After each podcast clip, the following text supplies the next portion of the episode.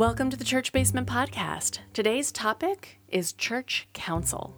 Grab yourself a cup of coffee or tea, strap on those running shoes, or pick up your knitting needles and join us. Let us introduce ourselves. I am Pastor Amanda Zenzalo, and it's my honor to serve as the pastor at Central Lutheran Church in Northeast Portland, Oregon. And I'm Don Miller, a member here at Central and the producer of the podcast. All right, what is church council? the church council is the actual governing body of a congregation Okay. in an ELCA Lutheran church. okay.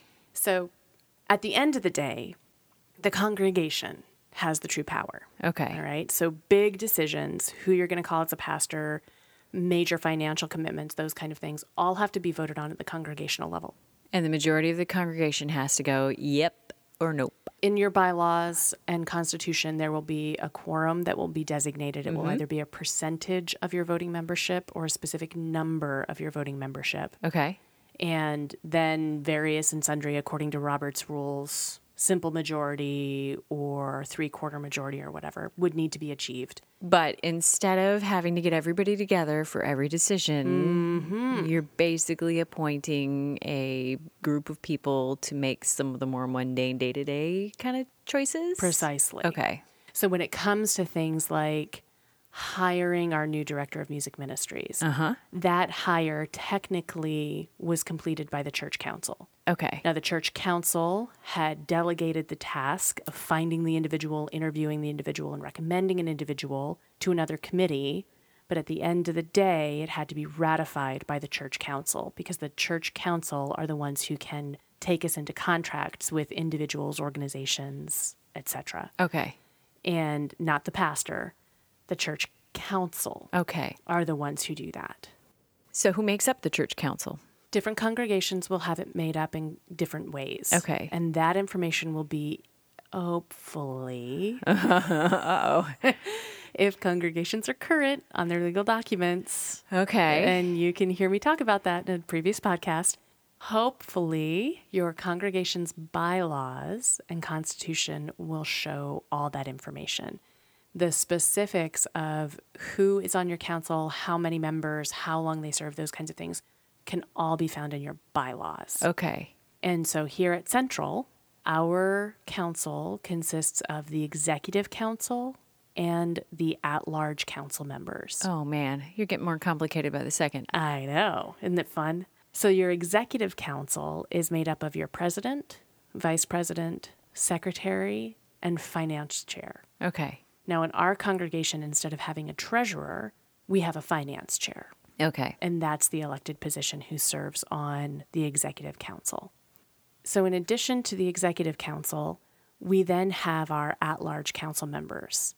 And some congregations, even our congregation up until just a few years ago, the council could be made up of the chairs of the different committees, Okay. right? So a lot of congregations do it this way so that the chair of your worship committee is a member of council and the chair of your youth committee is on the council. And so each person is kind of representative of different committees within your congregation. Okay. Central, about five years ago, right before I got here, made the decision that instead of having the chairs of the different committees serve on council, that they would have at large council members, members who didn't have to be on any committee, but were members of the congregation who had been voted on to council. Okay. The benefit of that is that they don't have to make a commitment to two meetings a month or more. Yeah, that can be a deal breaker for many people. right? That's a lot of time to be mm-hmm. able to commit to a congregation that a lot of people just don't have anymore. It also means that our at large members may or may not know exactly what work is happening within the congregation. They may or may not know what the committees are doing because they may not be on any committees. Uh-huh. But it also frees up that our committee chairs, if you have a committee chair who's really passionate about a particular area, they don't have to step away from that area if they're not ready to. They won't necessarily term out. Okay. And so it can allow the committees a little more continuity while still allowing additional new leaders to step forward at your church council. Okay. So for us, that's really helpful because one of the challenges that Central faced, and I think a lot of congregations have faced out in this country, is the same group of people doing all the leadership work. Uh-huh. Right? They're doing such a good job. they're doing so great. and then eventually it becomes, well, no one else can do it the way that I do it. And then Ah. it becomes, well, no one else is willing to do it. I guess I'll do it. And Uh-huh. then it becomes, no one else can do this. And I'm really tired of doing this, but no one else is going to step up, right? And you Mm-hmm. see how that leads down to a path of Resentment. resentment and frustration and burnout. It's not a healthy environment for ministry to flourish. And it doesn't lift up and create new leaders. It just recycles the same leaders and leads to burnout and resentment. So, when I interviewed here, that was actually one of the things that they discussed in their call paperwork that there were a lot of leaders who were burnt out and tired, and that they needed new leaders and new people to step up.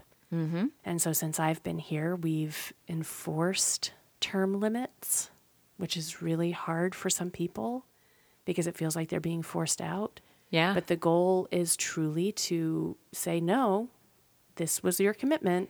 And it's no, for your protection as no much one as else anything. wants to step up into these positions if they think it's a lifetime sentence. Uh-huh. Right? Like, I don't want to serve a lifetime sentence on council. I'm willing to give you three years, but I'm not willing to give you 15. And if we don't encourage people to respect the term limits, then new leaders won't step forward. Absolutely. So that's what we've been doing. Folks term out. We need new leaders. We need to lift them up. So who can be on council?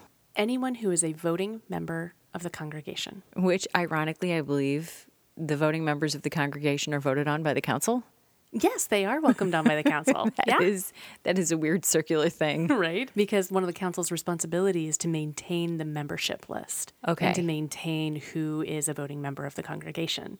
And so they have to vote to welcome someone onto the roster of voting members. So that means that anyone who is confirmed Okay. and older and has made the commitment to be a voting member of the congregation is eligible to serve. Yes, that means my son at nearly 17 is a voting member because he was confirmed. That's right. but my daughter at 11 is not. She has not gone through confirmation yet. Correct. So he could be a member of the council and be part of that voting body Oh, that would be hilarious. and part of that leadership. And many congregations have a youth representative on their council. Well, it So makes sense. it's a great position. And their voices have oftentimes been pretty spectacular. Oh, I bet. And it's also often a difficult commitment for someone young to make because the meetings can be long. Oh, I bet. Now, admittedly, we only have one meeting a month in our council, so we have one meeting we start anywhere between 7 and 7:30 depending upon what time that iteration of the council has decided upon, and we'll often go until 9 or 9:30 at night. Okay. That's a long meeting for a youth to attend. Uh, yeah, that's a long meeting for anybody to attend at night, age Yes. aside. Yes. Well, what happens if nobody wants to be on it, as you'd mentioned before? then your congregation can't get into legal contracts. So you just really can't do anything. Correct.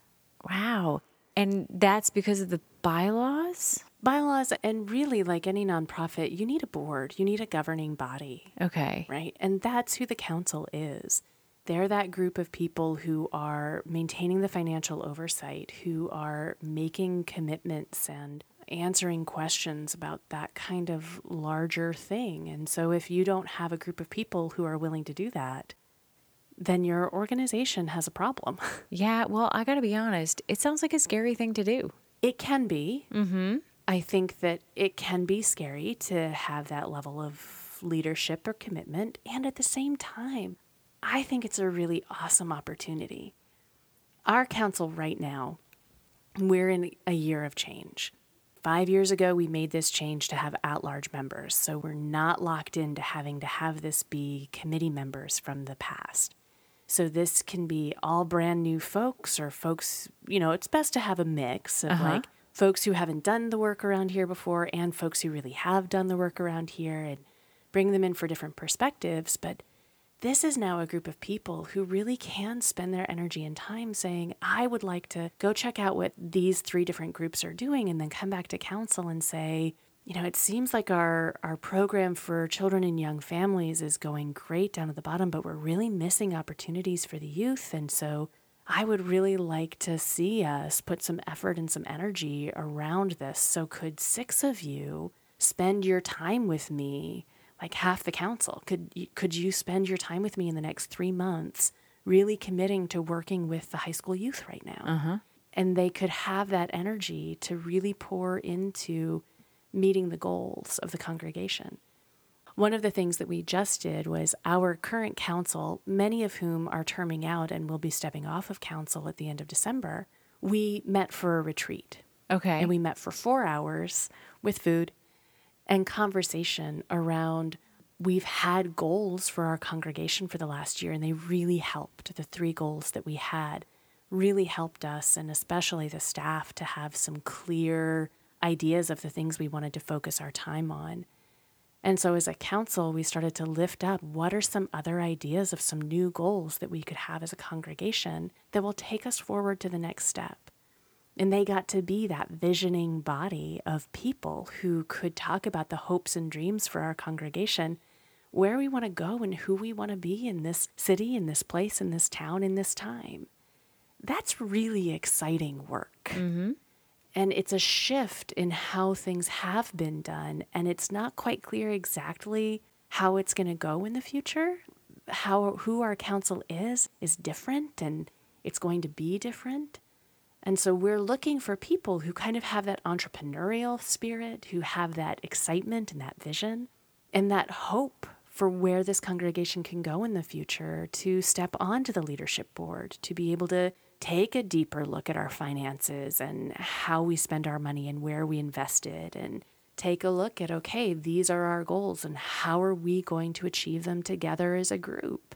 That kind of thing, if that sounds at all exciting to you, which I mean, I think it's kind of exciting, that's what it's about it's less about okay well we we need to change our phone system over to a digital phone system and we need so it's not just the mundane officey like the mundane officey stuff is honestly managed by staff and personnel committee and our facility committee and they report to council.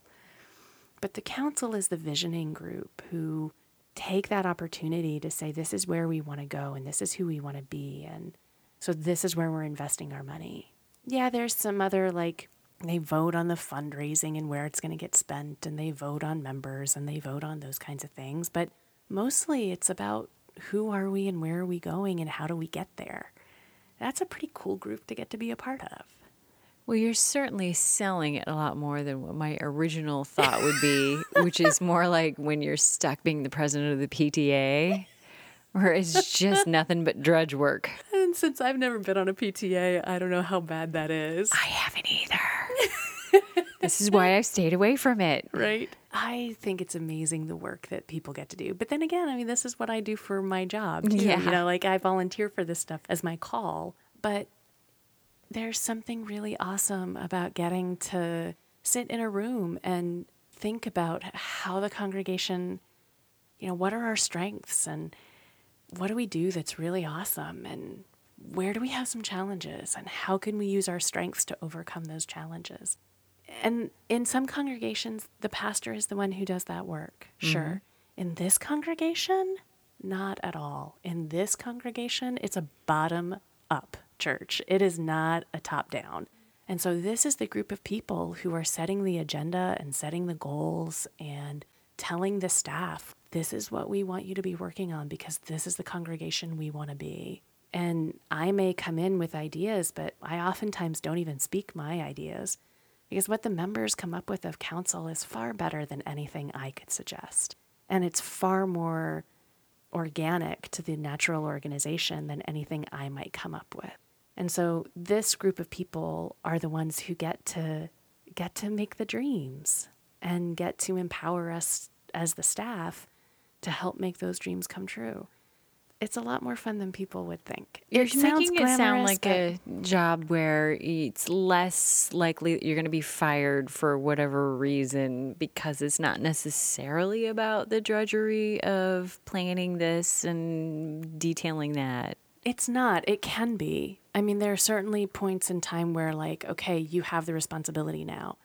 Like, you are volunteering to make certain that this project is going to succeed. But we've chosen this project because it meets this goal, right? So, an example would be you may have chosen the project of making the patio a welcoming space. And so your project is to make certain that it gets cleaned, that we locate resources to put tables and chairs out there. You're going to help figure out how to secure them overnight. You're going to figure out what safety hazards there might be and does our insurance cover that kind of a situation setting up a celebration party for it, and then four activities throughout the year to make the patio more accessible. Right? So that might be that. But it's because we want to create an outdoor space for the local community and the three local apartment complexes within 250 feet of our building uh-huh. to have a patio space to come where there's Wi Fi and water and a chance to sit down and interact with one another because you want to create space that is a safe space for our neighborhood Sure. right? So, yes, there's drudgery. Yes, there's commitment. Yes, there's work. But it's because we have this goal of reaching out to our community to create a larger community space. That's the kind of work that the council could do. And in that situation, it's not the council member who's responsible for doing all that drudgery. That council member's work might be to go locate 10 people for whom that is going to make them so excited Sure. and just to walk alongside of them and make certain that the goals are met. Because then we've lifted up new leaders, we've engaged more members of the congregation, and we're celebrating the various gifts that we have. You know, someone who can create a patio space is a completely different person than someone who can advertise the Northeast Indoor Park more effectively to reach more families Sure. and maybe the council person is the one who knows who those people are to lift them up and to give them more encouragement. Sometimes council people can be worker bees, but more often they're folks, or I think it could be that we could be the encouragers, the supporters, the cheerleaders. Sure. Okay, so you said there's going to be some turnover at this specific church. Yep. How much turnover are we talking? A lot. uh oh. We have three members of our church council who are remaining on. And then there are a minimum of three more at large positions available. Okay, so wait, get back. We're talking numbers, and now I'm confused. So, You have president, you have vice president, a secretary, and Finance the money. chair. Mm-hmm. Okay, so there's four. and three of those four positions will be open. Okay, And in the at large positions, we have six to eight. okay, Right now, we have six. Three of those people will be staying. okay. So, we have between three and five positions of at large council members available. Wow. And so we'll be doing nominations in the next month and a half. I don't have to be present to be nominated. well, you need to accept the nomination or you can volunteer. Yes, I wanted to do this podcast partially because I want people to know that this is happening here at Central and they can step forward and serve. And it's not quite the scary thing we all think it is. That's I think it. it's scary. That's it. Like I I don't want this to be like a scary, frightening. It's an exciting opportunity. Mm-hmm.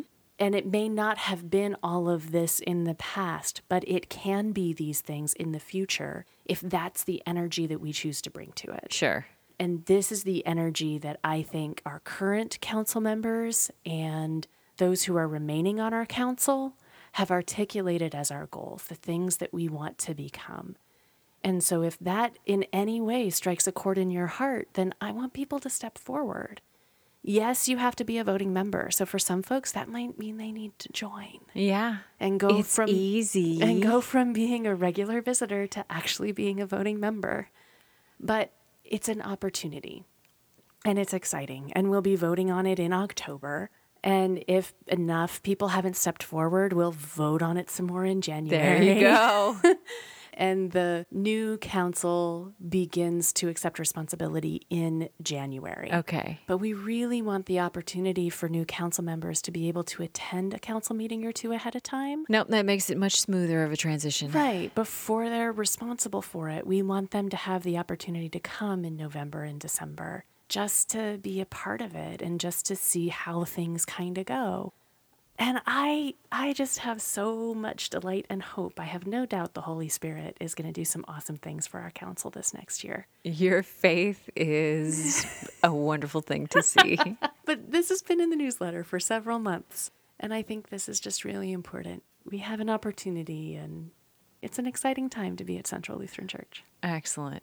All of these things can translate to other congregations too. Oh, yes. But different councils will have different environments. So ask your congregation about council and what it's like, and look at your bylaws and learn about the structure of how your church goes and understand it can be different than it is now. It just takes some work to get it there.